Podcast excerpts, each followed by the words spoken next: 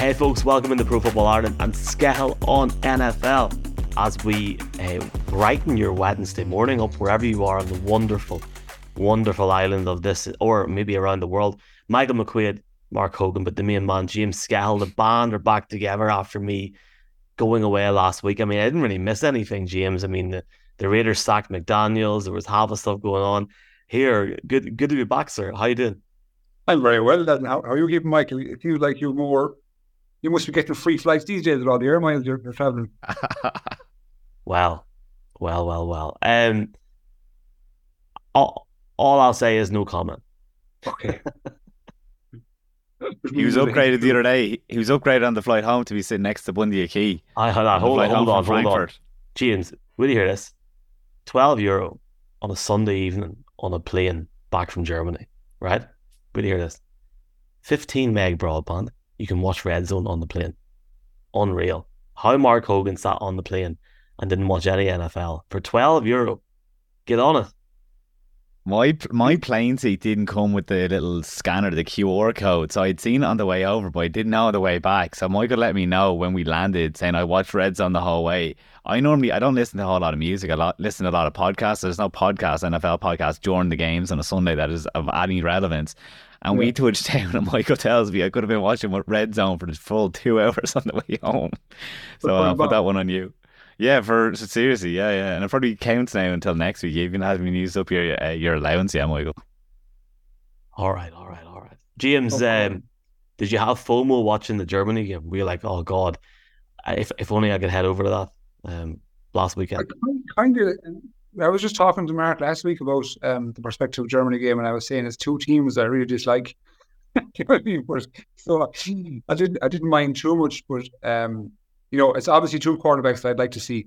Don't get me wrong. A couple of tight ends I'd like to see, a couple of receivers I'd like to see in person. Uh, you only get so much, I'd imagine, uh, viewing on television, whether it be live or through Red Zone or whatever. I'd say in person, I'd love to, I'd love to watch the likes of Uh, Travis Kel- Kelce route running, uh, Mahomes scrambling, same with Tyree Hill, his actual speed, look at it live, because you get a sense of it on television, but I'd say in person it looks ridiculous.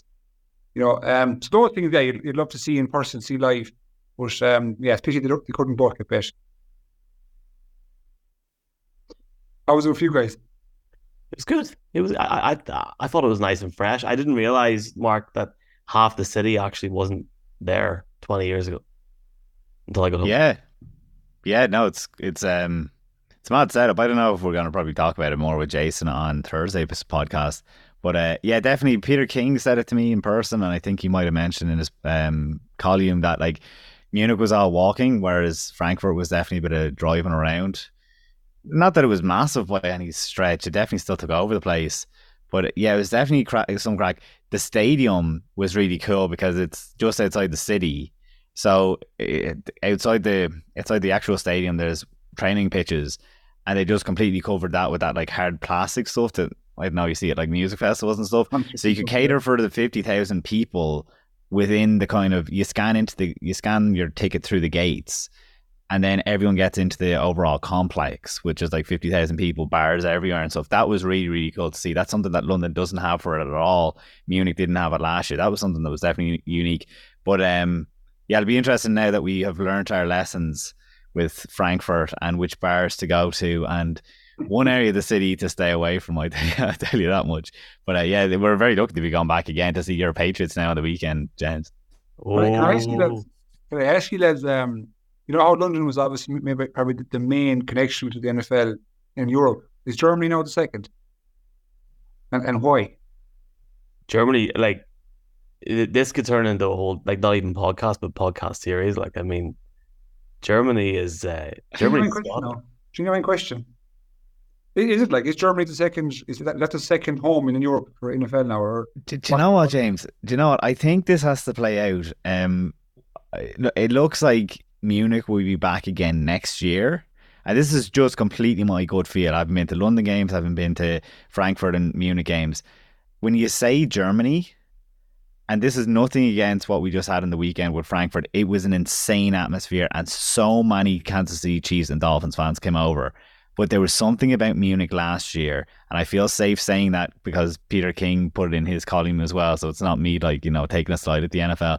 There was something special about Munich, and I wonder if Munich backs it up again next year. Will it be not N F L Germany, but it's going to be a Munich thing? And I think okay. other cities will find it very difficult to compete with what Berlin. Munich has. Yeah, right. It could move around other places, don't get me wrong, but I think that the measuring stake will become Munich because that's how good it was last year. So it's like Germany, like we were hoping for beer halls and lovely architecture. And like Michael said, like because of World War Two, that place was like leveled and it was only built up again sixty years ago. So it doesn't have that kind of same history to it and stuff. So when you're someone like me that hasn't been to Germany before, it was definitely, or before going to Munich, I was like, wow, this is just a complete culture shock. I'm definitely in a different co- country. Frankfurt felt a bit more like an American city because it's quite modern. So I think that just that magic that Munich had separated it. And when people g- have gone Munich to Frankfurt, back to Munich, they're going to see what we're kind of potentially missing this year. And that, I think, could be really interesting. But again, obviously, that's a year away. Okay. I think what will happen is there's a lot of talk around the Panthers next year because they're the only team that haven't played a game uh, in that market that they're in. Not to go into massive detail about it. I think they'll not have a massive game. I think it'll be the Panthers against somebody mid. Um, and the thing about for people listening about Berlin is Berlin is different to Munich and to Frankfurt in it's the local council or local government must must be in charge of the event. So the N F L wouldn't be allowed to be fully in charge of the event. That's why they haven't hosted it to this date. But mm. Okay. Certainly have to get to have to get you to a Patriots game soon, James, in Germany, and I'm sure he'll be back very soon. The guy, like I mean, like you you've been a fan for so long. I mean, very briefly looking at this this weekend, like Sebastian Vollmer bringing his team to his country, mm-hmm. commentating on the game for the equivalent of what R T E or the B B C is in Germany. I wouldn't be surprised if he burst into tears, to be honest with you. But with pride or with fear?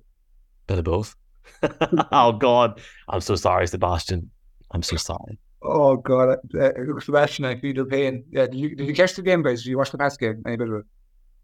I seen it. I I actually picked the Pats to win the game, but I really thought, James, that they would have performed a lot better. Like for Washington to have that week where they lose two main guys and then go in to New England was, I don't know. And then the press conference after was just fun. It was like. But Belichick, sure, but yeah, you're you're you're in a self guide. The bombardment of the questions that I suppose they have to ask: job security. How do you feel? And in a, in a you know, notorious Bill Belichick Bill, Bill Belichick fashion, he just moves on. We're on to Indianapolis, on to Indianapolis. You know, but you I, it must get out. Even even for a coach as experienced as him, and as not as as knowledgeable as him, it must really irk him, get at him, it, and, and and impact him. I I wonder with all the pressure that's on him because he's never experienced this. He was clear when we go back to the Cleveland days, is it impacting his decision making, you know, his clientele speaking, his play call? I like, what, what do you think, lads? I think it's getting into his head a bit.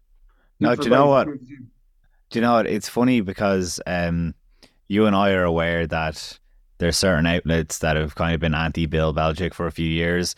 I feel like maybe some of the beat writers have, for lack of a better phrase, have taken receipts. And are, there's a bit of payback there for Bill. Put him in those uncomfortable positions because they know he's potentially on the way out. Like, you know, the, you know, it's coming, whether it's this week, next week, next season. Like, it's definitely now the end of Bill Belichick is sooner rather than later. So I definitely feel like some people are taking pot shots. You know, like, like there's one guy that I think you have to show enough respect to, and it's Bill Belichick when it comes to job security.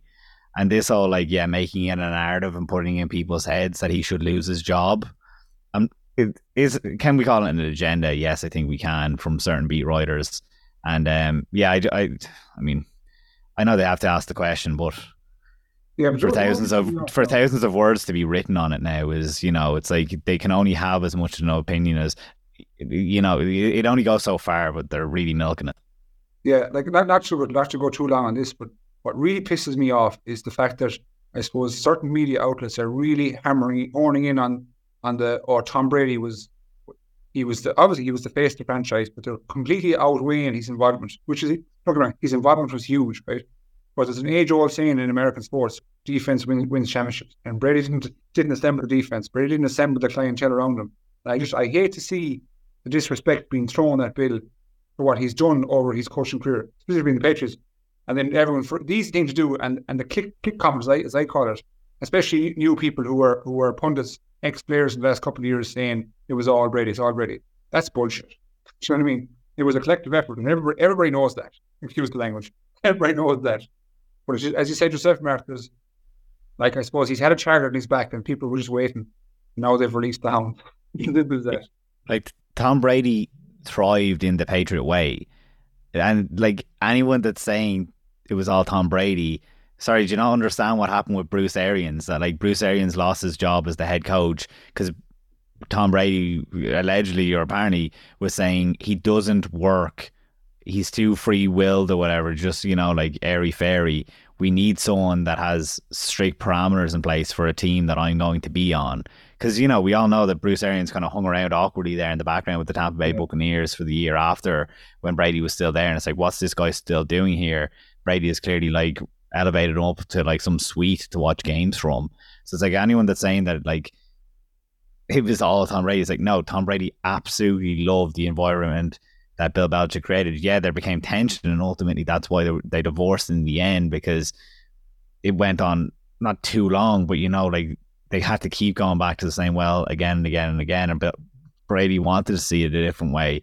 Yeah, but uh, I don't know, like you say there, it's nonsense to say that one is the other. And uh, you know, I suppose we shouldn't go on about it, because we're going to dissect the day that he does move on. We're going to dissect it uh, every which way. But it's like, yeah, when you see it in the present, it's like, give me a break. Like, stop trying to get clicks, because you know, well, like, they're getting massive clicks because this is massive in Boston at the moment. Yep, yep. Um, I will. Here, I love that whole chapter. I think we can have it every week, every week, and we will have an emergency podcast when it does come to an end at some point. We'll just get James in the blower immediately.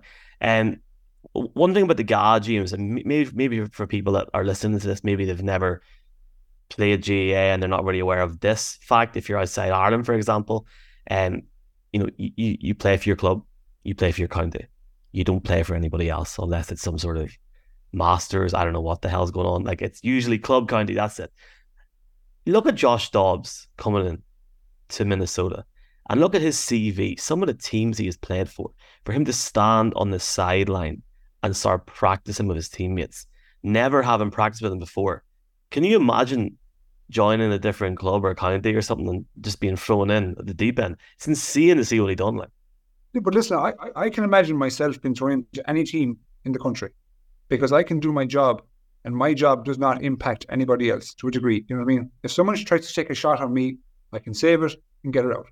But for Josh, Josh Dobbs to do what he's doing, I think I'm up with the correction. I think that I think the Vikings is his seventh or eighth team, you know, since he's come out of the draft, Steelers, which is a sign itself. But for him to come into a game, and, you know, if you line up six people in front of me, right, or f- five people, sorry, the offensive line, and you give me their five names, I'll struggle to remember the five, you know, right, right there and then. So for them to get down his his cadence call, you know, I, I, and I read an article yesterday that that was uh, I can't remember who was written by now, but it was detailing how Kevin O'Connell was in his he was in the mic and the helmet, and as the play was being called, he was describing the play as, you know, Dobbs Dobbs going through his cadence. Like, I mean, that's just absolutely awesome. And, like, I think he he's, he's a supremely intelligent person from what from what you read up on him in terms of his. You know, he's got a scientific brain. He's he was involved in NASA programs and this kind of stuff, which was amazing, amazing to read. And, like, what he pulled off, when you when you look at the circumstances and the degree of difficulty, that's the big thing. The degree of difficulty of what he was able to do against a top infield, top intercept defense. I don't care if they're top or not, but an intercept defense was nothing short of amazing. And, like, he had what three total touchdowns, one hundred fifty-eight yards passing, and I don't know sixty something odds rushing. It was just amazing, amazing, and great to see. Great to see, like, so for, for a fan, an neutral fan, so we should see. It's definitely um, really interesting. I'm going to pull up uh, who exactly that tweet was that you're uh, referencing there about um, Kevin O'Connell through the play or yeah. through the helmet calling in the plays. I think we have to pause for a second and give credit to Kevin O'Connell. Without Christian D'Arsar, without Justin Jefferson, without Kirk Cousins, like, here's a guy that's under pressure for his job to a certain level.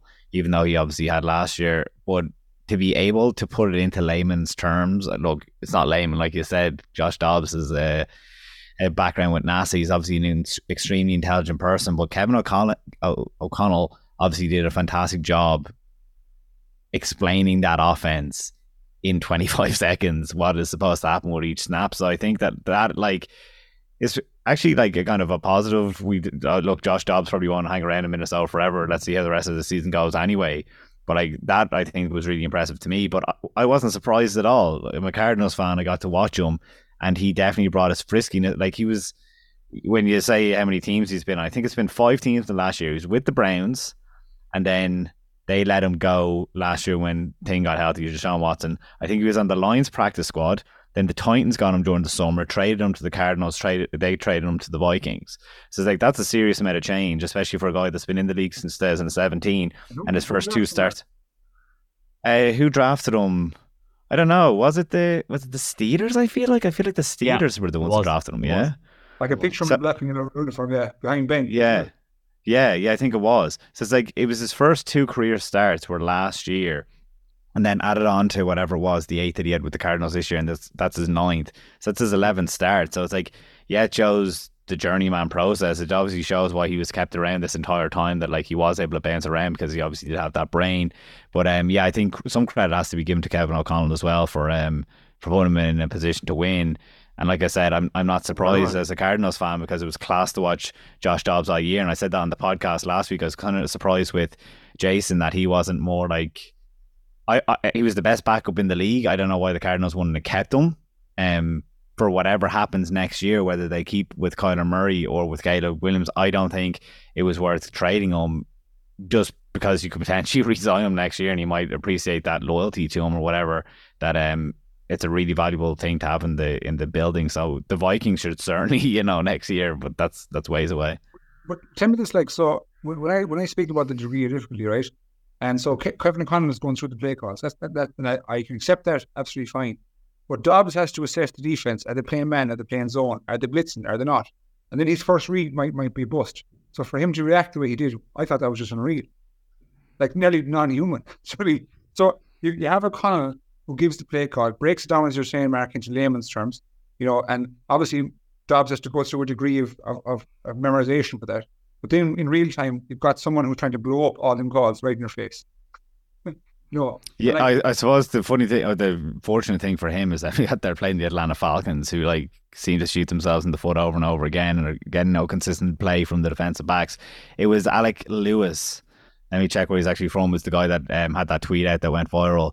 Um, I think he's from, uh, let me see, well, let's give him his credit. Oh, he's the Vikings beat writer for The Athletic. Obviously replaced our friend Arif Hassan, Michael, but uh, that's who, uh, who had the tweet. I, look, it's it's it's one thing, just going back to this whole situation with Kevin, Kevin O'Connell. If, if you, and this is the beautiful thing about the N F L, if you look at where this team was last week when Kirk Cousins goes down, and one thing that, there was so many question marks about the Vikings going in to the season. For that to happen last week, for O'Connell to stand up and basically admit defeat immediately and say, I'm gutted, you know, they, they they were devastated. And for Kirk Cousins, I I was sitting, whenever you boys were recording last week, having a cerveza, seeing that he le- ended up going to a, a charity fundraiser. The man couldn't couldn't stand up properly. Speaks an awful lot about him. But like, I wouldn't have gave the Vikings a chance in hell winning on Sunday with Josh Dobbs.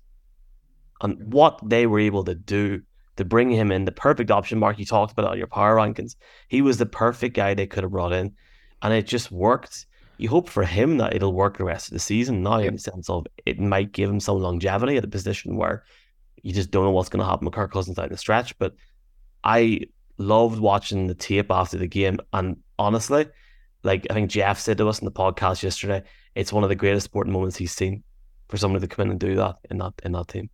Give credit to Defa Mensah, the general manager, because sometimes he doesn't get it. Obviously, when he was brought in, like he made some fantastic moves, but it's like that was the move to make. As a Cardinals fan, I was able to realise that very quickly, but like that's as a Cardinals fan. Not a lot of people were watching the Cardinals this year, so I was like, it was an, ex- an extremely obvious move to me to make.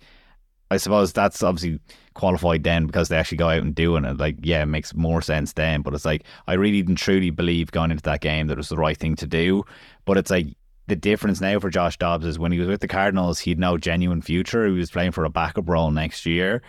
Because Kirk Cousins is out of contract and because of this injury, he is playing for a starting position. Like, this could be the Geno Smith story all over again. So it's like, yeah, credit has to go to the general manager in the front office for recognizing that there is an opportunity here, because, you know, to, like if they went and traded for like insert uh, Trey Lance or someone here, there's no, you know, like at least this is a genuine opportunity for Josh Dobbs that if it had gone horribly, they end up with a good draft pick. But if it goes well, they're evaluating a potential starter at the position in the future for them. Let's talk about C J Stroud, James. We got to talk about this guy. I tried to have a conversation with Jeff about this on Monday, and he's getting very angry at me at the minute because he keeps apparently jumping to conclusions. The man, the lad scored five five passing touchdowns. He broke so many records at the weekend. Yeah. I feel like I need to get excited as a fan of the game for a start. Oh my God. Like, as a New England fan, do you wish you had him? Um, well, at present moment, yes. Uh, you come into practice very a cool character and calm under pressure. And, you know, I'm, I suppose I'm a statistics man, first and foremost, when it comes to the N F L. I love how they keep their records. I follow it every single week. And I just, when I saw C J C J Stroud's performance on yesterday morning, I just started investigating. What kind of records did he break? What kind of pressure was he able to exude? So, like, under the blitz, normally you see rookie quarterbacks, when they get blitzed all out, they struggle to recognize the blitz coming on, so, and then they just they, they make an error. They throw an inherent pass, they try to get rid of it, or or, or usually they, they suffer yards for loss with a sack, right? C J Stroud has a sixty-eight percent completion rate against the blitz. That is ridiculous, guy. Like, I mean, his his Q B, I think his Q B R was like one hundred forty-seven for the day. You know, four hundred seventy odd yards, five T Ds. You was man to hit that since Patrick Mahomes, the Chiefs. You know, like, it just, when you watch the game live and you see the way, credit, and I have to give credit because I do have a little bit of a soft spot for Baker Mayfield, right? So forgive me. But the way the way the Bucs came along and drove down the field and got the touchdown, albeit with a bit of luck, don't get me wrong, with Evans catching the pass. And for, for C J to come back and, you know, deliver difficult throws uh, was just awesome. Even you look at the end of the game, as obviously the camera, it shoots to uh, it shoots to um, Ryan's the coach, and he's he's nearly just succumbed with emotion. The way I can't believe what he's after, what they're after pulling off, and it was all on his shoulders. I, I just think it's awesome the what he's done, and like he's look, I'm going to say it here. He's got rookie of the year sewn up. Don't tell me no one's going to win rookie rookie of the year now. He's got it's all it's out of the way. So we're not, we're, we're headed for week ten. What if Will Levis balls out the next eight weeks? He, he will. No, I, I don't know what he was named to start for. I give you that, but like C J C J Stroud now has been impeccable. In fairness to him, he's taken a franchise who's, I suppose, all the debacle with Deshaun Watson, you name it, over the last uh, twenty-four months, and he's put them up uh, into, into a, a seriously good position. And, you know, you struggle to find words, these kind of kind of guys, because I'd imagine N F L teams go through rigorous amount of research, you know, interviews, uh, you know, liaison with people within, there's the college, I know he's uh, with Ohio, Ohio State, et cetera, to try and find the right person. And when you, I'd say when you hit on the right person, it must be quite... quite fulfilling. And look what they have. Like, they've got an absolute boss right now. Like, he he is a franchise quarterback, this guy. And like he's he's probably oh is he top he, he probably is top ten in the league at the minute. You know, like, I'm going through them in my head as we speak. He probably is. Obviously you've got your top six or seven that are nailed on. He, he probably does break into top top ten as a rookie. That's awesome. That's actually awesome. Where where does Hackens in your rankings, Mark, at the minute? Uh they're sixteen. Um, I, I guess they're four and fours, so I think we might talk about the Bills in a, in a second. But it's like, that's the kind of team that they're going to have to compete with, because if you're going to say that the A F C North maybe gets two of those wildcard spots, say the Ravens win, let's just say for instance, and then the Bengals and the Browns maybe get in there, then you're competing with the Bills all of a sudden for the, and I, I think they're going to make it interesting, like with the way that the schedule is set up for them. And I have to give credit to you, Michael. It was on the other podcast, but in the first, what, two or three weeks, we have our um, headache where we talk about a player on a team that's going to create a headache for someone else. You were coming out with Texas players the whole, or Texan players the whole time. And I was like, that's where, do you remember on one of the podcasts, like, geez, I've started paying attention to the Texans now, because like, where do these, you know, Tank Dell come from? Yeah, yeah, yeah. And it's, so this kind of like, look, we're feeding into this whole thing about like really focusing on um, C J Stroud this week, and it kind of, you know, annoys me the whole group thing that's going on with everyone except for us uh, when they start talking about this. But like when we actually dive into it, it's like we were kind of like looking from afar, being like, what's going on there with the Texans? But one thing that we didn't pay enough attention to was uh, C J Stroud almost had the record for the longest uh, debut without throwing an interception for a rookie. He just, it, whatever it was, game seven was the record, and he throw, threw it in game seven, but then they go down to the snap count and Kyler Murray had just beaten him out for it. But it's like, he's still only thrown one interception. He's so smart with the ball. So when I was watching this game back, I actually didn't watch the game itself back because all the talk was about C J Stroud. I watched um, Chase Daniels as a thing out. Um, you know, Chase Daniels, former quarterback in the N F L. So he just broke down fourteen of the best plays. And it is insane on so many levels to see the footwork. It's just like one, two, three, bam. Out comes the ball. The motion that he has. And Chase Daniels is able to explain better, because I've obviously never played quarterback in my life, about how snappy the throwing is. But it's that he's like, it's just shown that he's developed so much in the first few weeks that, say on in one of the first play, I think it was the fourth drive of the game, the ball is snapped, he's turning to his left, but then he glances over his shoulder because he knows he's actually he needs to get to the right of the field. That's where the ball is going. So he glances to see what pressure is coming at him from that side of the field. There is a free blitzer coming at him, so he knows I need to get this ball out quick. So then he turns faster and he gets the ball out.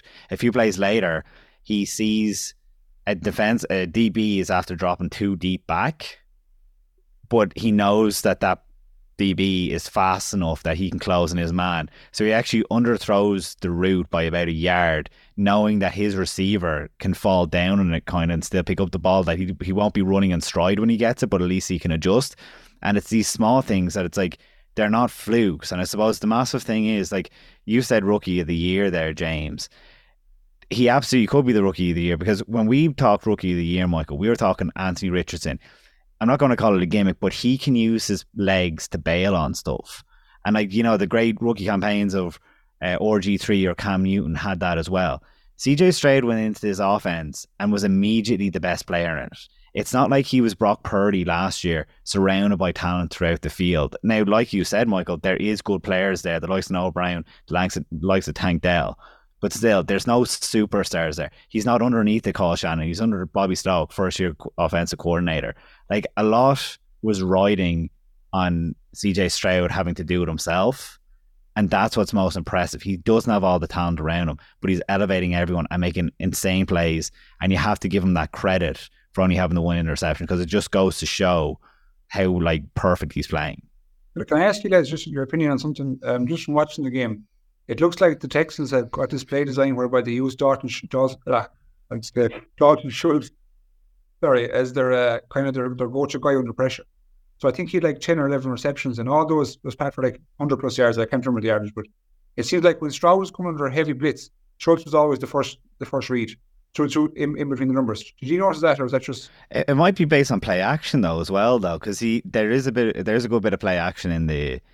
in the offense, but obviously play action can't be yeah. used, say, like in the final drive when you have forty-six seconds, because obviously yeah, no one's yeah. pointing on you going for the run. So that might be it, but it's like, I, I, who did I read a comment from? From um, Ben Zolak from The Ringer had up that, like, there's no talent really on the offense. And I was like, oh, I don't know about it. Like, they are, like, don't get me wrong, he, he's having a career year, um, Schultz, but like, I, I, I would give more credit to the players on the offense that, like, Yeah, I, yeah, I don't know what I call a complete coincidence. I think it, the scheme obviously is going to get the ball in his hands a bit more. But like, would I tra- trust Tank Dell? Yeah, because they went to him for the touchdown at the very end of the game.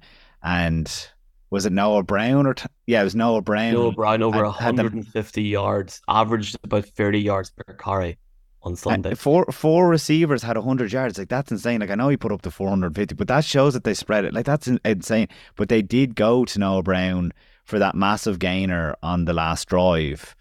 And look, obviously Dalton Schultz doesn't have the speed, say, for the drive to get them up the field. forty-six seconds after go, seventy-five yards.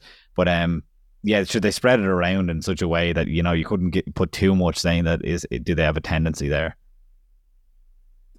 I agree. I think it's more play action, but when you mention Noah Brown there, I think people like he's almost becoming a forgotten element when you're talking about Tank Dell and Nico Collins. It's crazy. So the potential with that team is just unreal, not just this season, but going forward. And it's great to see D'Amico Ryans have such a good start in a city that he's loved in and, and that he had so much experience in. James, um, what else tickled your fancy at the weekend? We were sitting in Germany eating the old uh, schnitzel and, you know, seen, like I, I literally sat to about two o'clock on Tuesday morning watching games. It was like, now, do you know what? Now you say it, we never got a schnitzel. I'm dead wow. to say we yes. never got a schnitzel. You're lying, Michael. I haven't even told you. It's the person beside me on the taxi or on the, the plane, I put on Red Zone and he was like, do you want this here? So he bought, he bought an apple strudel on the flight. So I got a strudel as well. So I had an apple strudel. Why was it it's three rows now, now before you, you laugh you get free water, free chocolate, apple strudel, a bit of Red Zone, Wi-Fi, bundiaki. I could do this every week, you know, to be honest with you. Here, I didn't get a stein either is my problem. I was drinking, I was being re- sensible having just the pint glasses, so I said we're knocking out our content early this week and I'm getting myself the schnitzel, the schnoodle or schnitzel strudel um, and a stein. Have to do it, have to do the trifecta this week, not missing out on that again. I, I suppose I wanted to get your sorry I wanted to get your opinion on where, what you think of the Dolphins, um, because it, it seems like they come out and they have a you know an awesome performance, then it's it's kind of deflattering and like they're they're oh and three against teams with winning records. So I wanted to, what's your thoughts? Like obviously the Chiefs have beaten them, the I Eagles mean, have beaten them, and the Bills. Uh, the Bills didn't play. I I, I knew more. This narrative can't fi- can't finish what like they can't. They couldn't start well. Like they finished, it was twenty-one nothing down. They got twenty-one forty. I was going to be aggressive, I thought, on my podcast. It's so funny. I said to Jason, I started typing out potential questions so that I don't forget. I started in the third quarter, fourth quarter. I started like ideas start coming through. And I put down the whole narrative thing because that was obviously going to be the question. Um, Mike McDaniels had brought it up himself. And of course, ultimately, someone did ask it straight in when he comes out. They did ask both Tua and McDaniels about that narrative and how they're going to deal with it going forward. I couldn't get my own question in about addressing with the team, but Mike McDaniels kind of did address it, being like, yeah, we are going to have to like face that. We've earned that um, narrative. It's for us, for up, up to us. I think we're going to come back to it when they play the Ravens and stuff. They still have plenty more games. But what I really like kind of wanted to ask about was they had, it, like they were like, so close to having explosive plays in the first half. Like the Tyree Hill one in the first quarter, that just like it's it's a hand away from being a massive gain. It just goes through his hands. It's like they looked in the first half before the game looked to get sideways. It was that they were taking the shots, and they do. They want to take shots, especially on first and second down. And yeah, when it doesn't go their way, then they're facing like a long third down. It's like they can't, they, you know, like they, they just can't seem to hit on it then. Yeah. So it's like, I actually thought it was unfair that people weren't recognising that they were just missing on these explosive plays. And I did say to you last week, James, that I did see, I did feel like Tua has a bit of that. Now, I one thing that was very evident is when plays start to break down, I think that Tua, we said last week, he's perfect for the system. I don't think he is displaying that he's cerebral enough to find an out, to figure out a play, to see, like, when a play breaks down. Like, If they, if his option isn't there, like they're not getting something. They're not getting a miraculous playoff. Mm-hmm. But that's why they have to capitalize that when the potential is there for an explosive play, that they hit on it. So I think there is inconsistencies that I talked about last week that were confirmed to me in person. But at the same time, we have to give credit for what almost happened, because when we were saying the sky is falling, it's like one or two more that goes into the hands in the first half. We're talking about this team being a lot more positive. And the game could have been switched. Like, at the end of the day, they were a bad snap away. Look, not a bad snap, but the third down call, Cedric Wilson, like, takes off and two hundred throws him. I don't know what the miscommunication was, but that's what I'm saying. Those miscommunications are there. They need to, like, dial in on that. But I think they can fix that, especially with such a good head coach, that I still have faith in them to fix those problems. Sorry for ranting. I don't know how long I just spoke. Well, it's here. Like, Like I, I, I, I don't mean to butt in, but I'll say one thing. What if the Chiefs' defense is just that good? Like I know the two had it. Like they were just. I thought in the first half on Sunday, the Chiefs' defense dominated the Dolphins.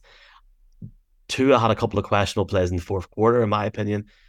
But I certainly agree with Mark. They can get it fixed. And if anyone's going to help them get it fixed, it's McDaniels. He is by far the best head coach for that team in many I, years. I but you're right. My, Sorry. In that sense, I fully agree with that sense in that I think it's a good match. It's a match made in heaven. I think, I think the personality of McDaniel and, and his, his scheme development with the, the person he has in Tua and the weapons around him are perfect. I get them. I, I'm fully with you, right? My, my worry is that, not worry, is, is that I'm wondering that when the Dolphins come up against teams with winning records who have staunch defenses, and when they go down the line heading towards the end of the season and they come up against uh, they come up against the Ravens, you know, or they come up against the Bengals who, who, you know, who, who will fly high, and can show when the guys get done. And I'm, I'm saying, mm, I'm not so sure. not so sure. And if they play the Ravens right now, would you would you back would you back Miami to beat them? See, this is this is the problem. Like, you're dead right that they've lost these teams. But the Eagles, they if you're saying like the offense could be, the Eagles' defense is savage. The Bills' defense obviously has injuries now, but their D Bs were able, well able to match up with Miami's. Kansas City's is savage. The Ravens are savage. The Bengals are now savage with Lou Anarumo. It's it's not like like they have to play their best football because all the best teams have a serious defense, yeah. And it's that Miami's defense is not operating well at all. Like, you know, it needs to like be talked about more. The Vic Fangio, and we did talk about this going into the year, that this is very likely to happen. You're hoping that when Jalen Ramsey comes back that they're operating, but like they were collapsing the pocket. Like Bradley Chubb was like right on top of Patrick Mahomes and they couldn't get a hand on him. Like that was what I thought was the most frustrating part of the game, that they they just can't seem to bring a quarterback down. So more has to be put on the defense as well, because we're talking about the Kansas City Chiefs. Their offense isn't high flying, but it's that their defense is stepping up. So it's like, why can't we charge that same thing at the Miami Dolphins, being like, give your offense a bit of help when it's not operating fully? There's one thing, Mark, I look at Miami, right, and maybe this is me being, look, it's not a bias, don't get me wrong, right? But when they blitz, you know what, they don't get there fast enough, and then they're blown out of coverage. And when they when they go back to zone, you know what I mean? It's like with the dog blitz, it's like they just they lose it altogether. So I'm looking at I look at the game stats and saying, right, how does a person like Travis Kelce, who, look, at the world and his father knows he's the main guy from Holmes, only have, what, three catches for thirteen, fourteen yards and still get ripped apart? You know, I think Mahomes has seven or eight different receivers. So if you're if you're looking at the guys and you're saying, right, like the Miami defense, you're saying to yourself, right, we need to stop a high-powered offense, you know, and get to the quarterback, it's not going to happen. Like, they're not, they're not going to be able to catch Lamar. You know, Joe Burrow will slice them up, I have to, I have to say. Like the Bills, you'd imagine, I know that you talked about the, the injuries, but Josh, Josh Allen could, could potentially get a slice them up. He's done it a couple of weeks ago. So I'm wondering, and it, see, it's it's very popular in, in, in America at the moment in N F L terms because they put up seventy to the Broncos. McDaniel's quite quirky. He's a very good personality with the N F L. You know, Tyree Hill and Jalen Waddle, we know what they're like. But this could all come crashing down, you know? Yeah, and you mentioned Jalen Waddle. Sure, Jalen Waddle was in and out of the offense the whole time there the other day. He kept on going off injured, so it's like, yeah, they didn't obviously plan for that to be in the in in the recipe, but like, yeah, then what did happen to the run game? It seems to be non-existent again. It's like, when are they going to get it going? Mm-hmm. It's like, look, they're going to be able to tune up against weaker teams again after the bye, but they still do have a very heavy slate ahead of them. Um, you'd have to be you'd have to be worried for them, really. But then I suppose the Bills, the same thing is going against the Bills, you know, so it's I, I, if anything, there was a bit of separation this week that the Chiefs, the Bengals and the Ravens are really the ones to beat now in the A F C, and everyone else is just lagging behind, and every single team in the N F L now has a slight against it, so it's not unique to Miami.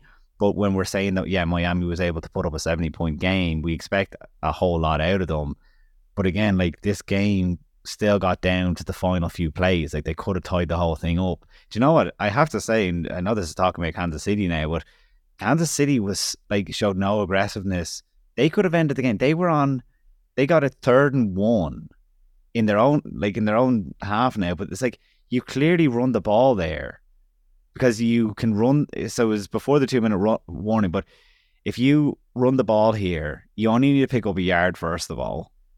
But if you run the ball here, you force them to take a timeout, and they threw. And I guess that is aggressive because it's like, in that spot, you clearly don't throw. But, you know, that was poor management as well from Andy Reid, that it's like, do the safe thing and try for the first down just with the running game, bleed the clock, at least force a timeout, and then punt, because they ultimately had to punt anyway because they weren't able to get the um, the ball to go into anyone's hands. It's like, that should have been criticised, but because the Kansas City Chiefs won, it wasn't mentioned. But it's like, you know, it's all all as well when you win, but there were signs of weakness there from the Chiefs that hasn't been brought up either. There's so many issues on the offense that even Mahomes talked about seconds later with Peter King saying, we'll get this to work, we'll we'll fix it. Seems like something's been like, an issue since they only put up that. fourteen points as well, Michael. Like, it was yeah. that incredible lateral is what, you know, was the highlight of the whole game, but that came from defense, like Trent McDuffie. It, that was something that I wanted to ask McDaniels, like, would you encourage your players to throw a lateral? Because we know it's such an um, an unusual move to do that. I would love to see it more, and it was amazing to see it live in person. But ultimately, like, the Chiefs' offense only put up fourteen points as well. So maybe the, the Dolphins' defense did do a good job then, but we know that Kansas City isn't highly powered at the moment. Let's stay in Germany to end this. Right, James, me and Marcus are going to be sitting in front of your god, your American god, on Sunday. If you could ask him one question, regardless of the result, what would it be? I Look, I'll do it. You tell me the question, I'll do it. It's a big bill. To the big Chiefs. Geez. I, I, I like you now, Mark. I, I would need preparation for this. I need to be sitting down thinking about the actual. I, I would go back in history. You know, um, I had one question for him. You see, it'd have to be a question that he'd answer. You have to engage him. So if you ask him a question, oh, is Mac Jones going to be your quarterback next year? He just won't answer that. You know, he'll, he'll say, you know, we continue to evaluate the position. That's all he'll say. So you kind of want to, you kind of want to engage him in a question whereby you, you can get technical. So I'd probably pick a play. You know what I mean? And ask him to give to give him an explanation, give him give him a, give him a, uh, an in-depth explanation as to what the play call was there, or and, and explain it in his terms, so I can get some knowledge off him. I probably wouldn't ask him a stupid question that would get it, that people would aim towards a click. You know what I mean? Because you have to be paying attention. You have to be paying attention during the game. That's it. Like yeah, it, like it, I, I'm after pulling up now. It's um when did I take this? The twenty-first of September. I took this note on my phone of potential things to look out for in a game.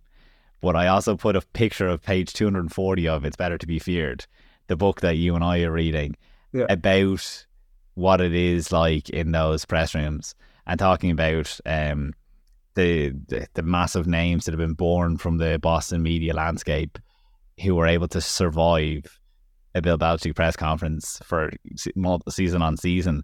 So I am well aware of the task that we have in front of us. I will not put it on your shoulders to help me nail this, James. But it would be great, Michael, if you are able to introduce yourself, Michael Ho, uh, Michael Michael McQuaid, Michael Hogan, asking asking on behalf of James Skehill, now back in uh, Ireland, just wants to ask.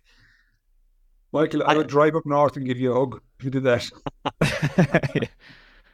Stop off in the shop for some proper potato as well. Um, maybe that's what we do. Maybe we uh, that we keep it simple. We offer them a. Uh, Southern Tato, Northern Tato, Bill. Wish you prefer it at least. I genuinely, like, I, I will just say this now, right? I got the email from N F L Germany P R today, um, and both teams come in on the Friday. It was announced. Oh, I'm not going to be there, but to be a fly on the wall at that press conference, because some of the crap that Belichick's going to be asked by, by some of the media in, like, different countries is going to be amazing. And he's going to sit there and be like, get me to home. I, you know, I, I find that interesting in itself, because I asked Tua the question, did he feel um, jet lagged, and he almost gave a very interesting answer. You could see it in his eyes that he was about to say that the week was probably too long, but he didn't. And this is what we're trying to figure out now, because this year it's just been all over the place. The week longer seems to be better in London, but maybe it's just an hour difference too far when you go to Germany to do it. But the Patriots doing it, I can't imagine Belichick has left it to chance. I'm sure that, you know, in the off season, like, they knew that this was happening for a long time, as far back as last year. I'm sure he's thought about it. He always thinks about these things, so he surely has a science. And is he looking forward to doing any of the media? No, but sure, when does he ever, you'd imagine, look forward to doing media? I have seen the Patriots play twice against my beloved Broncos in Denver, two years in a row, James. Glad to let you know ahead of this weekend, I'm two and oh with the Patriots. And I guess the was it the eighteen A F C Championship game on them? Uh, twenty sixteen and twenty seventeen Sunday Night Football, both of them. So. I am. I have watched the Broncos and Patriots once, and I am one now against them. Uh, November twenty thirteen, the real cold game when Peyton absolutely lost his shit after halftime because we came back and beat them. twenty-four three down at halftime. Remember that? Wes Welker, remember the punt hits him?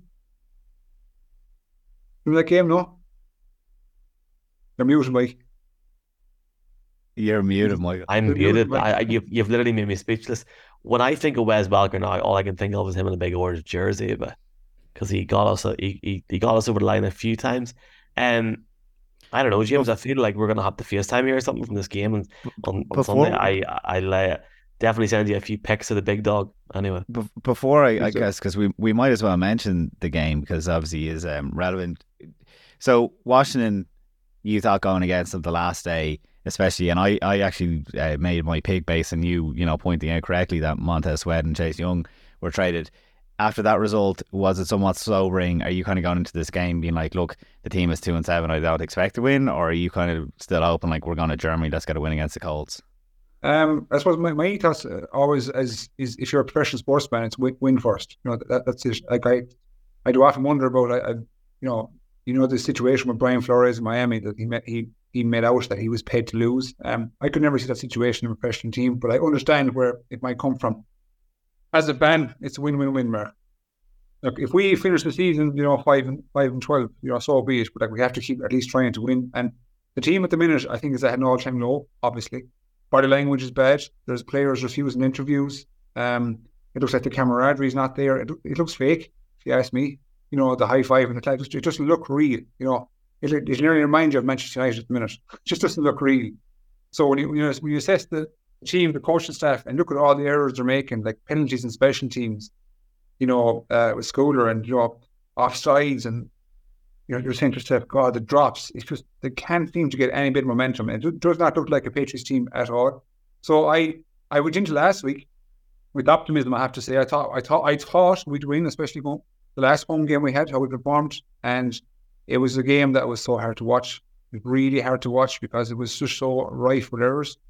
And then for the final play, it's like, I just keep thinking of Jacoby Myers. I keep thinking of him, you know what I mean? How the, the Raiders signed him to a three-year, uh, is it twenty, thirty-three million deal?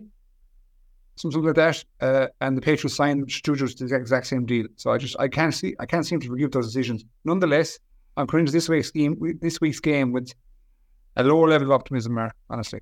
I'm hoping that the code for chicken legs, as you said yourself. Um, and I'm just looking for a bit of momentum starter. Get ourselves to the bye week with some kind of positivity. But I, I, I don't know, Mark. Like I, there's days I think we're, we're not going to go well, and we do. We go well against like the Bills. And there's days I think we are going to go well, and then we produce that kind of performance last Sunday. So I, I'm more, I, I'm more wishful and hopeful than I actually expected. I hate to say it. Listen to you there, it's almost a shame they're not coming early, because I'm thinking back to Doug Peterson being asked, basically they spent the extra time in London this year and basically comparing it to like a training camp, like one of those old school ones that you used to hear about, like all the boys together hanging out in the hotel, and that yeah. the camaraderie, the morale that you're talking about there actually could have been boosted massively by a week in Germany together, you know, especially with such a massive fan base there. I mean, Michael, you saw it yourself. The Chiefs are huge over there. The Patriots should be the exact same, obviously, with Vollmer. I think it's going to be, honestly, Mark, I, from what I've seen on social today in the Deutschland, I think it's going to be unbelievable. So they could have seen that. It would have been great for them to see that, especially get out of the Boston market, which is, seems a bit toxic at the moment, and to come over and be like, oh, yeah, we are the New England Patriots. Because, look, the Indianapolis Colts seem to have all morale around Gardner Minshew at the moment. They really rallied after losing their quarterback. So, look, it was obviously a decision that was made many moons ago, but it could have been, you know, it could have been great for the New England Patriots to be in Germany for, you know, that slog this week. Right. Let's leave it there. We will say the Angelus, or play the Angelus, uh, at the stadium on Sunday for you, James. And uh, I think we'll definitely be in touch on Sunday. We'll... Uh, If you go to mass and light the candle, we'll we'll sit there and pray for you, and, and, and we'll see what happens. But uh, good crack as always. I actually missed this last week, to be fair. Appreciate it, boys. James, th- thanks so much for your time, man. And There's Mark, I'm sure I'll see you at some point. Yeah. Cheers, folks. Chat to you soon.